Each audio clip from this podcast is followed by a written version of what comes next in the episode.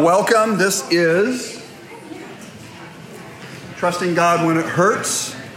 We are uh, in session number six already, which is kind of crazy.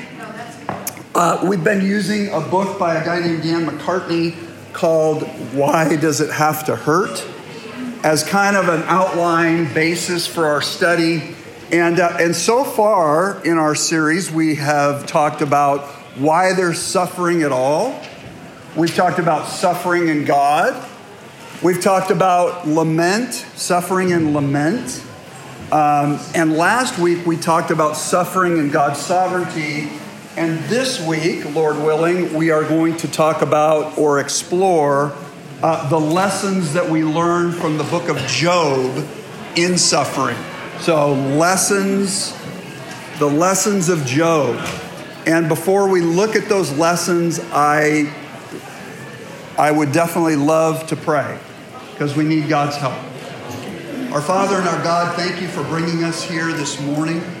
We do pray that, Lord, as we open and at least peek at some of the passages in the, in the book of Job, that, Lord, you would help us as, as we navigate suffering in our own lives as we attempt to walk with those, um, those that we, we love who are suffering. Lord, would you, would you grow us in wisdom? Would you grow us in compassion? Would you just help us as, as, uh, as you've called us uh, to suffer in this life, Lord? Would you, would you help us now? We pray in Jesus' name. Amen.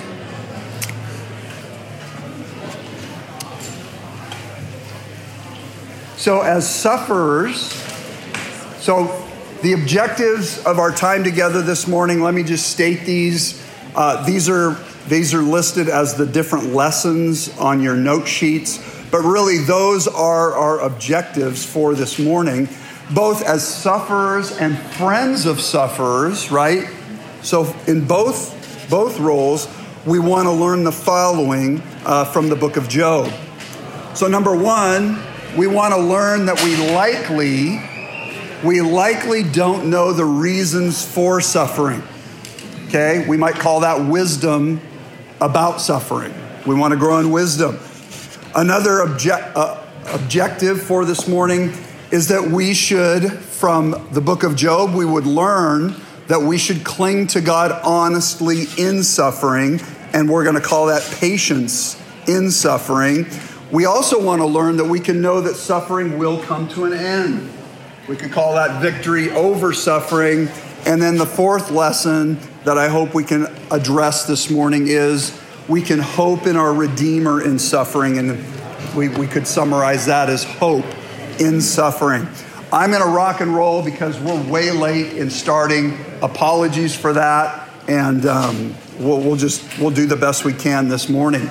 So the book of Job, many of you have read that. Some of you may be students of that. But the book of Job is an honest portrayal of God allowing, or we could say ordaining, right?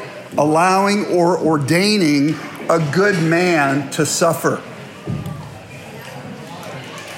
I mean, good, relatively speaking, right? And that might not sound super shocking to you at this point. But think about the general wisdom of the ancient Near East at that point in time. The, the book of Job is a shocking treatment of suffering, and here's, here's why.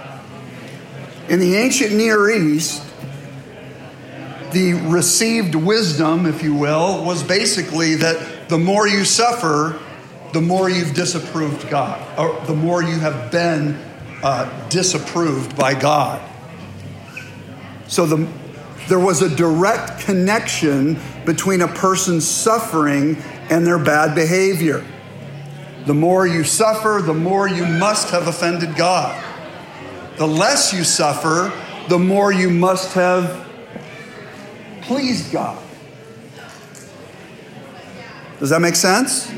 So that, that was the wisdom, generally speaking, of the ancient Near East. And to be to be fair, I mean there is some truth to that because we we learn that you know when we sin, there are usually consequences. The book of Proverbs is a book that talks about how God has created a moral universe. And generally speaking, you know, when we when we follow his prescriptions, things go well, and when we when we turn away from those, when we don't follow those prescriptions, there are consequences. That's generally generally true, but that's not the whole story. It's not the whole story, so please hear me say that. And the book of Job, and really we see this throughout the whole scripture, that there's more to the story than that. The book of Job is written to tell us that that's not the whole story. And like I said, the book of Job would have been shocking to the original readers in the ancient Near East for this reason. It tells us, the book of Job tells us that Job suffered because God favored him. Job suffered because of God's favor and approval. In fact, one author said it like this rather than being a sign of disfavor with God, Job's suffering stood as a sign of God's favor and approval. And like I'm trying to underscore, that message would have been shocking to the original readers. How can that be? And so we want to explore that a little bit this morning. What this means for us is that we often don't know the reason why suffering comes to us. Okay? That's lesson one. And we're going to talk more about that. But let me, let me orient you to the book of Job real quick. Let's, let's at least get oriented here so that you can kind of kind of hear the beginning of the book and, and see how, how this is set up.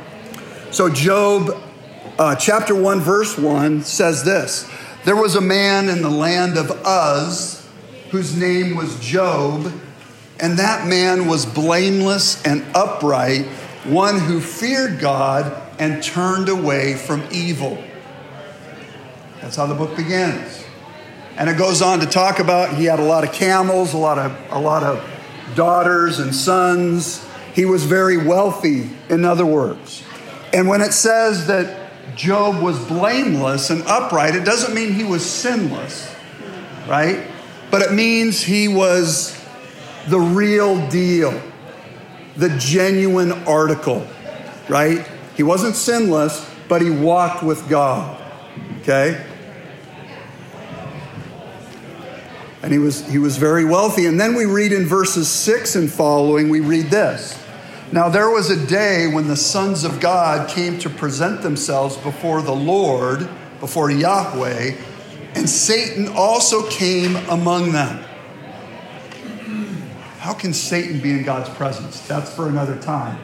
There's mystery here right? But this heavenly council gathers together, and Satan comes with them. And Yahweh said to Satan, From where have you come? And Satan answers, and Satan answered the Lord and said, From going to and fro on the earth, and from walking up and down on it. And Yahweh said to Satan, Have you considered my servant Job? There's none like him on the earth, a blameless and upright man who fears God and turns away from evil. Then Satan answered Yahweh and said, Does Job fear God for no reason? Have you not put a hedge around him and his house and all that he has on every side? You have blessed the work of his hands, and his possessions have increased in the land. But stretch out your hand and touch all that he has, and he will curse you to your face. And Yahweh said to Satan, Behold, all that he has is in your hand. Only against him do not stretch out your hand. So Satan went out from the presence of Yahweh. So Satan basically says to God, The only reason that Job fears you is because you've blessed him. take away his blessings, and he will curse you to your face. And so God gives Satan permission to attack Job's possessions, but not Job, you know, his person. And so, you know, if we kept reading in chapter one, we read that, that all Job's possessions, all his children, his wealth, gone. And we also read in chapter one that Job, in response, did not sin.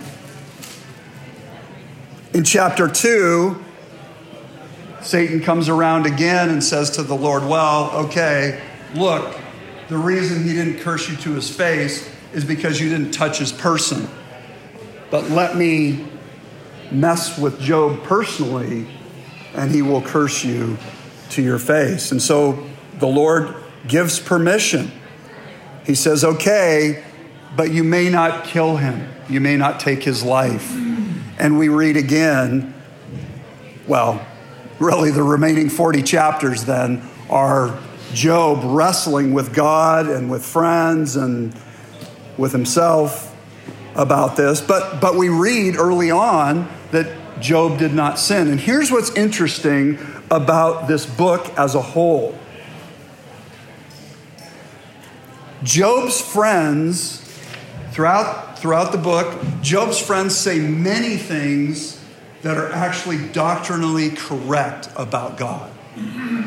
Job's friends say many things that are doctrinally, doctrinally correct about God. And Job, uh, if you've read the book, he says things that seem to cross the line toward God. And yet, at the end of the book, God says to one of Job's friends, My anger burns against you and against your two friends.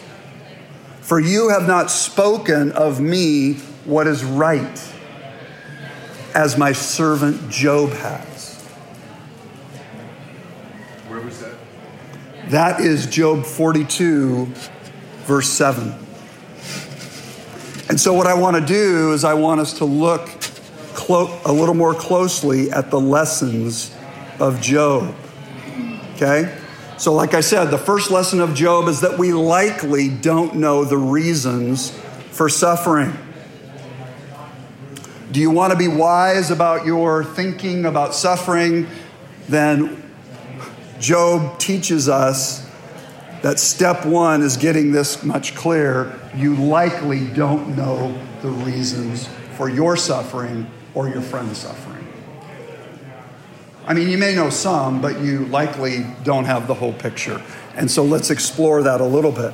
We see this in the opening chapters of Job. We have a window, like I've read, into the heavenly council. Neither Job nor his friends had, were privy to that information. They have no idea that Job is suffering because he has favor with God. And like I mentioned, we also see this in the closing chapters of the book. And it's interesting to me that, I mean, for, for chapter upon chapter, Job is, is pleading with God. If I could just meet God and plead my cause, you know, if I could just meet God and Him explain to me what's going on. And when Job finally does meet God, surprisingly, God doesn't provide answers. He doesn't give Job answers. In fact, he questions Job about his understanding of the natural world. You know, where were you when I made such and such and such? How do you understand, you know, the Pleiades, the, the stars, the constellation? Job, where were you? And God's point seems to be this if you can't master and understand the natural world, the mysteries of the natural world, if you can't fathom that and understand that, then Job, how in the world are you going to understand suffering and pain and evil, the moral world? That seems to be the message. And so far in this study, we've said that God does allow suffering for his glory and the good of his people. But what I'm saying to you this morning is that for any particular instance of suffering in your life, in my life, in your friend's life, we don't know the specific reasons why. Often. Okay?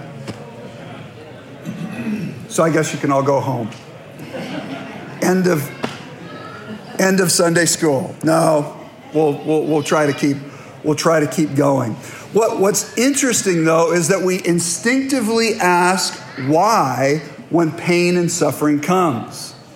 It's as natural to ask why when we experience pain as it kind of is to when we put our hand on a hot stove to, to pull it away. We instinctively ask why, both sufferers and as friends of sufferers. One pastor says it like this When we're suffering, there may be no question we ask more than why, and nothing we like less than people's attempt to answer. Right? Why do you think we instinctively ask why? Why do you think we instinctively ask why when pain and suffering comes? Russ. As, as Pastor Bill said today, we seek our own happiness. So okay. We seek our own happiness and say that last part. Something gets in the way of it. Something gets in the way of it. Yeah. Okay. Yeah. Good. Yeah, Alicia. It's like the guy that goes to the doctor and he says, Doctor, it hurts when I do this, and the doctor says, I can't do that. Yeah. We, you know, we, we want to understand why it hurts when we touch some stuff. Yeah. So that we stop doing that. Yeah, yeah. And I think that's part of it. Yeah, Do yeah. you? Yeah, very good. Very good, Willie. Some of it is probably sinful pride. I have been, I have been good. Why should this happen to me? Okay. And so pride attitude. Yeah. Yeah. Yeah. That could that could be. Yes. That's the thing you raise your children too. If they do something wrong, they're punished. So if there's something bad is happening, then what did I do wrong? Okay. Yeah, maybe there's some even some conditioning there like like like like that's typically the pattern as a as a child. Yeah, I do something wrong, I get I get disciplined, you know, even in the be- best sense of the word. Yeah, th- those are those are excellent. I, I think those are, you know, there's there's there's truth to all that, and I think I think at some level we maybe think that if we could just understand why, that somehow that would lessen or maybe even eliminate the pain, right? Maybe yeah. we could fix it. Yeah, maybe it would it would fix the hurt, right? Yeah. And again, we're facing the broken world again. I mean, we constantly are facing that. And on the positive side, though, maybe a why can be a desire to press into God's deeper understanding. I mean, sometimes it might be in His face, but sometimes it might be just, Lord, I want to understand you. Mm-hmm. Yeah. Yeah, eh, yes, that's very good, Jenny. And and don't hear me saying that I, I mean the psalmists say why, right? So it seems like we have, you know, scripture that gives us permission to ask that, right? So I'm not saying that's that's wrong or we shouldn't.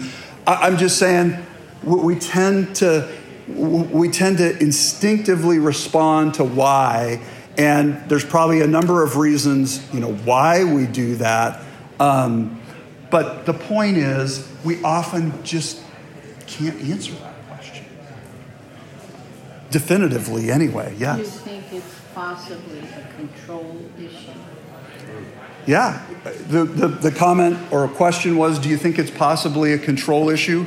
Yeah it could be all of those things. Like like if i could just understand why then then then it just makes more i can get my arms around it and yeah yeah potentially that that's part of it too so um,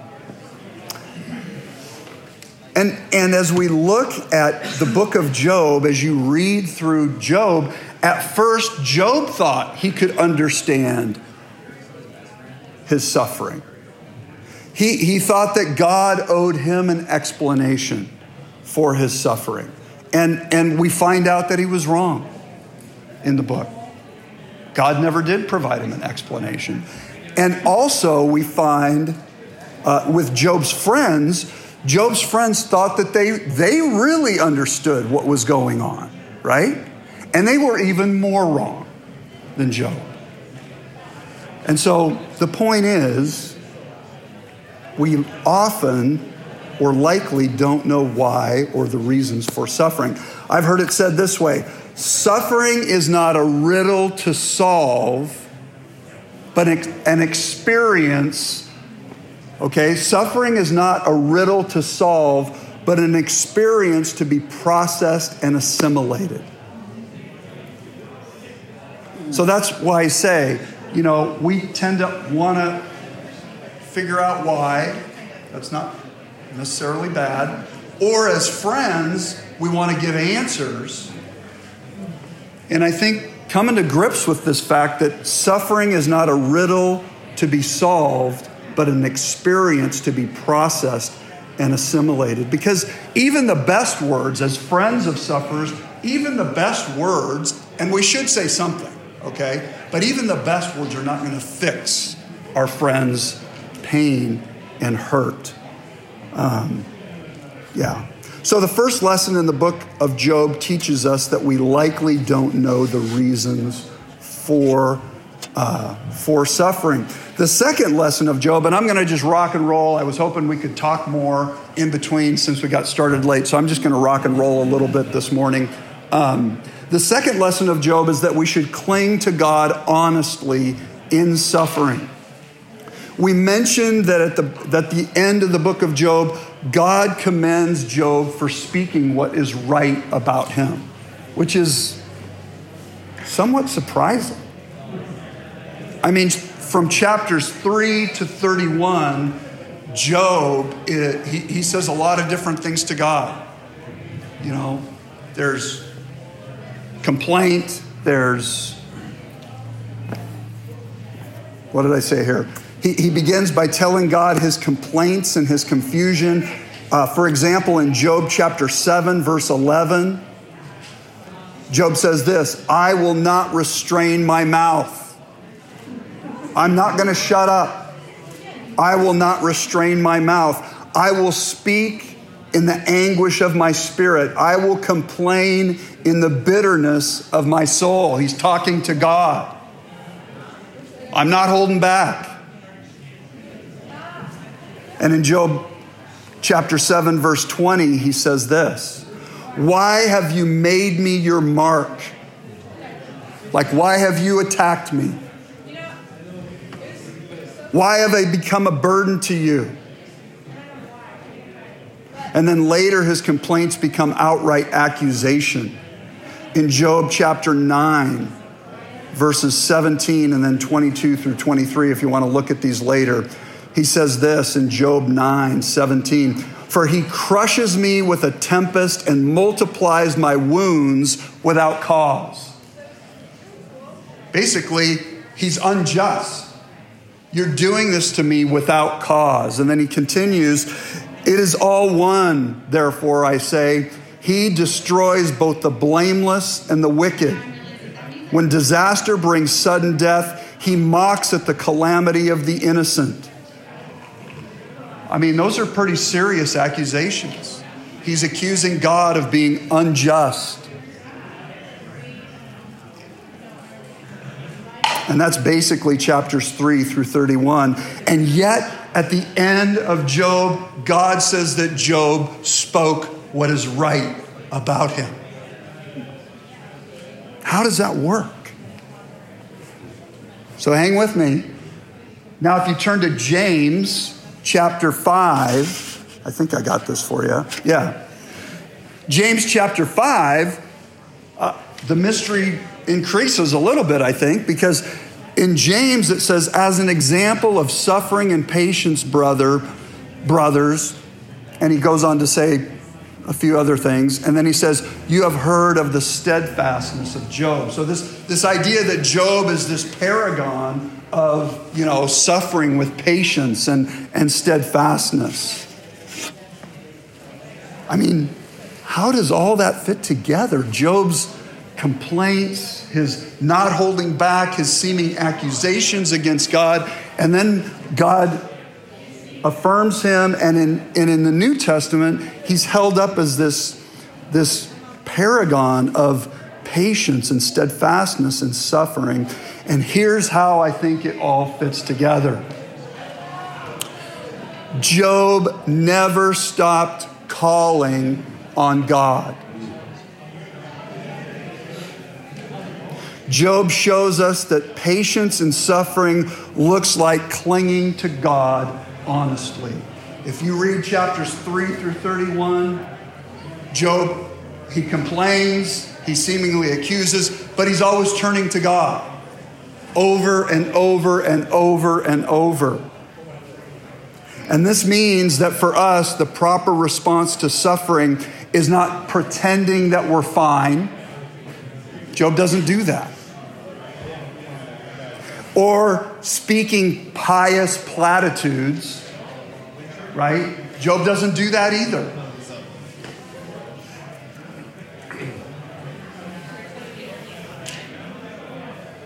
Or trying to tell God what you think He wants to hear, or trying to be good, you know. Here's the thing God knows our hearts. So He knows what's going on anyway, right? But there's something about when we talk to God honestly out loud and tell Him what we really think.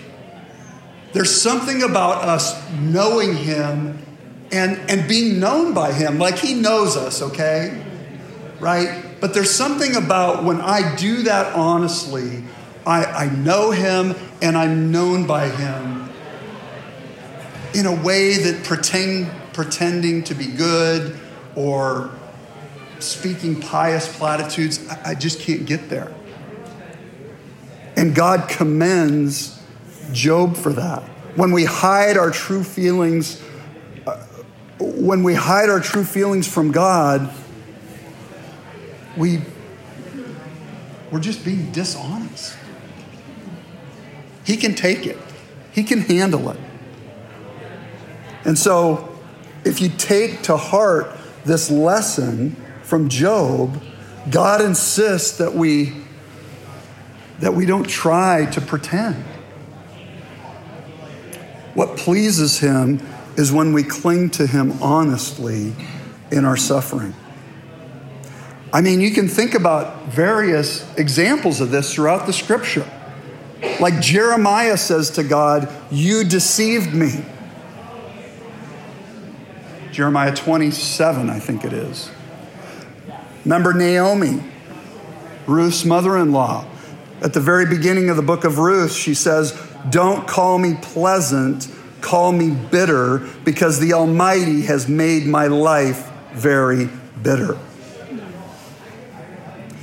And here's the other thing actually, Job's friends, they suggest that Job is wrong to express his negative emotions to God. You could look at Job 15, verses 12 and 13. They, they suggest that he's wrong for expressing his negative emotions to God, but at the end of the, the book, they're rebuked for their dishonesty. As one pastor says this honesty with God is more important to him than niceness. Honesty with God is more important to him than niceness. Yeah, I was going to give the example of Psalm 88. Some of you are familiar with Psalm 88. Many Psalms have a familiar trajectory. They start out with complaints and they end in trust, right? That's a fair, fairly familiar pattern in the Psalms. Psalm 88 ends like this. Having a hard time seeing here with the sun. You have caused my beloved and my friend to shun me, darkness has become my only companion. That's Psalm 88. That's the end of Psalm 88. Darkness is my closest companion or my only companion. So, even in his agonies and unceasing complaints against God, Job remained faithful according to God because he never stopped struggling with God. He never stopped talking to God about his pain.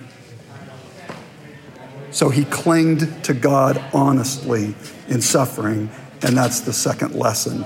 And man, I really. See your notes fell back up to your left a little bit. You'll be in the shade. You'll back yourself up. Oh, thank you. Ah, this is wonderful. We all need a little help, don't we? Thanks, Dan. Okay. Yeah, it's challenging. There we go. So, what was lesson number one? Anybody remember lesson one? Yeah, we, we likely don't know uh, the reasons for suffering. Yeah. And lesson number two from Job was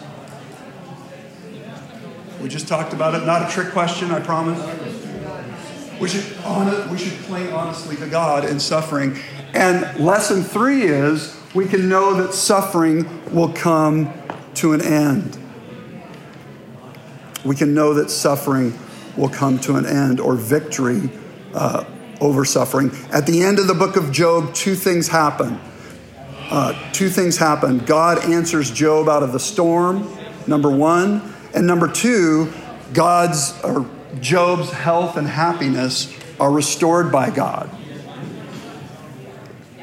Things are set right, if you will, and Job is commended for his integrity.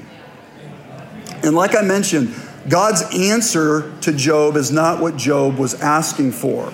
Job wanted an explanation, and instead,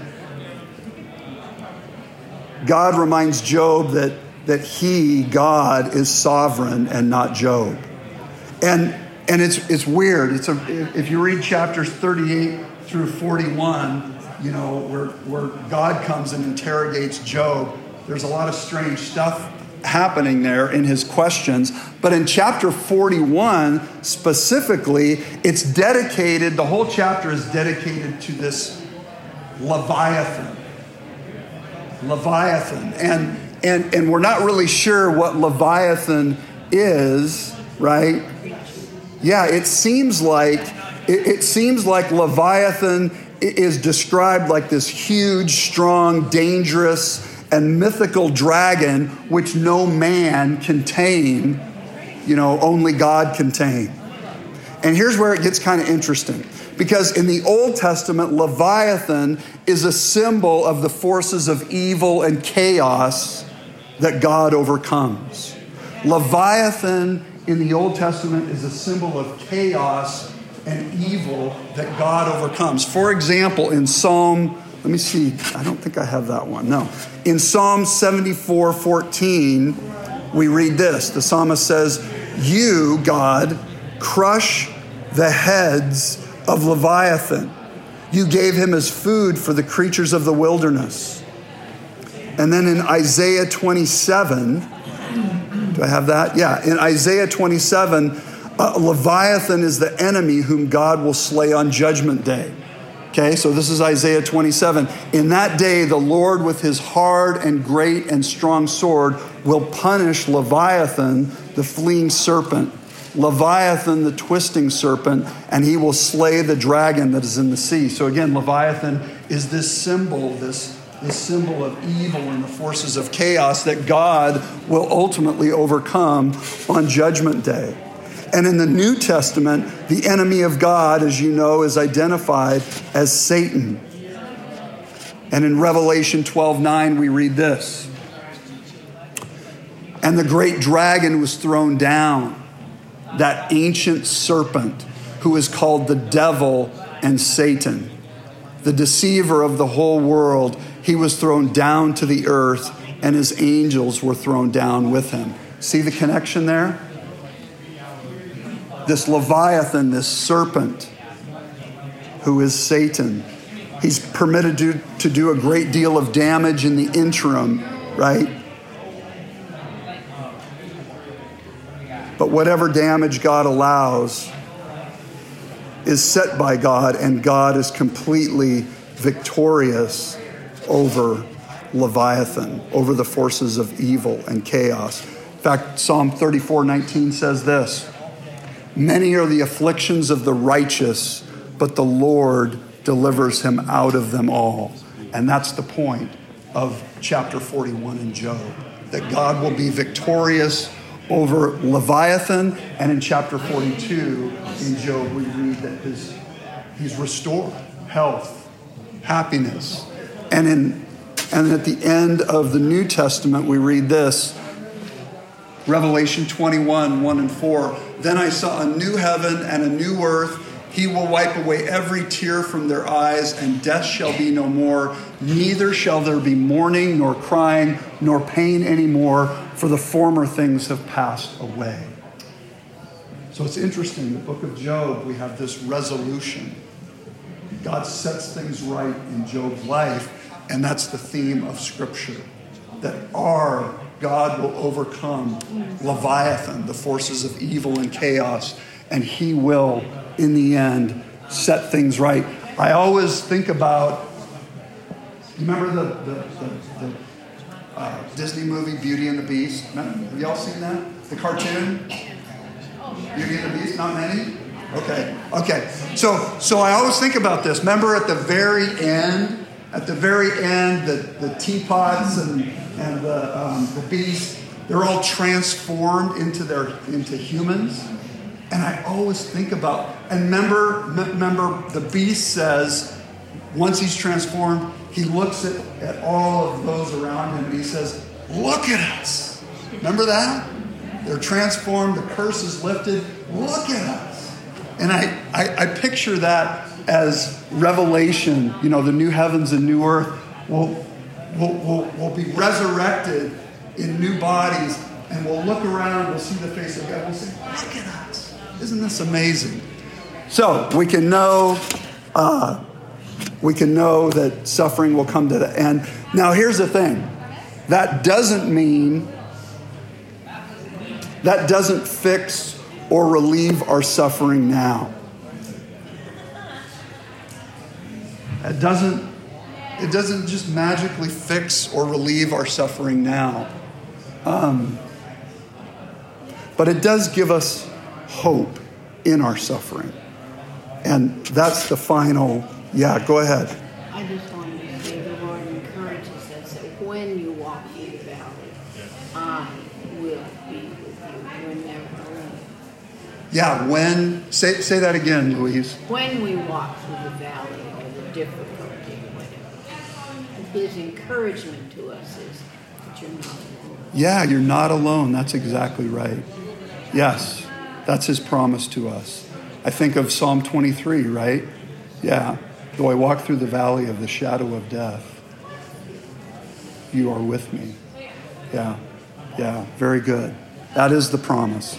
So finally, and I'm going to have to do this quickly, I apologize, but finally, I want to look at lesson four, and that is we can hope in our Redeemer in suffering. Man, how can I do this? Because our time is pretty much up. It's, it, it is pretty amazing that Job, I mean, and this is chapter 13, he says, Though he slay me, I will hope in him. Yet I will, yet I will argue my ways to his face. And um, Dan McCartney asked this question How can Job put his hope in God if God is slaying him? Why trust a God who is doing you hurt? What is the point of having hoped in God if you're dead? And the answer is found a little bit later in the book of Job. This is Job's answer. Job 19, verses 25 through 27. For I know that my Redeemer lives, and at the last he will stand upon the earth, and after my skin has been thus destroyed, yet in my flesh I shall see God, whom I shall see for myself with my eyes, and my eyes behold, and not another. My heart faints within me. In the middle of his suffering, Job, you know, longs for vindication. He hopes for vindication, and he expects a redeemer at the end to vindicate him before God. And, and for sure, like, we don't want to read too much into this. But in light of our Redeemer Jesus Christ, uh, this is a very significant, significant text because we can say this much the Hebrew for Redeemer is this word, the Hebrew is Goel. Goel. And it, and it refers to a kinsman redeemer. It's, it's something like an advocate mediator who is actually related to us. And so Job seems to expect that in the end, there will be an advocate mediator who will mediate between he and God. And that's what Job wants in, in verse uh, in Job chapter 9, verses 33 through 34. Job says this. He says, Man, if there were only someone to mediate between us, between me and God, if there were only someone that could bring us together, someone to remove God's rod from me so that his terror would frighten me no more. And like I said, this, this mediator, this redeemer, would be a kinsman redeemer, a close relative. And so the question does Job have some view of Jesus? This kinsman, this one who is God and man together, who mediates. He serves, Jesus serves as an advocate before God. Um, and, and even if that's reading too much into this, I don't think it is. Job has this confidence that after death, he will see God and he will be vindicated. Like he'll see him in his flesh. It's an amazing passage in the book of Job. And again, that doesn't eliminate the pain that Job experiences. He goes on to struggle and wrestle honestly with God, but he exercises hope in the midst of his pain. And we see that in the last line of Job here. It says, My heart faints within me. And it's, it's, it's, I mean, it's, it's a good English translation, but it really doesn't capture the emotional power of the Hebrew because the Hebrew means something like, My emotions are completely wiped out when I think about this. I'm going to see God, I'm going to be vindicated. So that means that Job's patience in suffering is not waiting for God's vindication calmly and coolly, right? He continues complaining, pouring out his heart honestly with God. We could say this Job, in our vernacular today, Job was a hot mess. Right? I mean, he was. So none of this means he just calmly and coldly, you know, stoically walk through suffering. No, he's commended for being a hot mess with God.